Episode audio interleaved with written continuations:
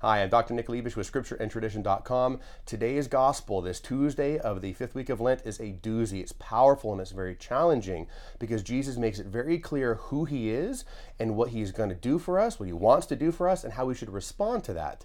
He says in John 8:24 to the Jews, "For if you do not believe that I am, you will die in your sins." Now, what he has in mind here is the great story of the Exodus, where God reveals himself as I am to Israel and frees Israel from slavery to Pharaoh and to Egypt. And what Jesus is saying is, I am the God of the Exodus, and I want to bring about a new Exodus. I want to free you from Satan, from sin, and from death. So if you don't believe that I am the God of Israel, the God of the Exodus, I cannot free you from Satan, sin, and death. So believe that I am he, and I will deliver you to freedom. And that's the invitation for each and every one of us today. God bless you. Please like, subscribe, comment, and share, and come visit me at scriptureandtradition.com.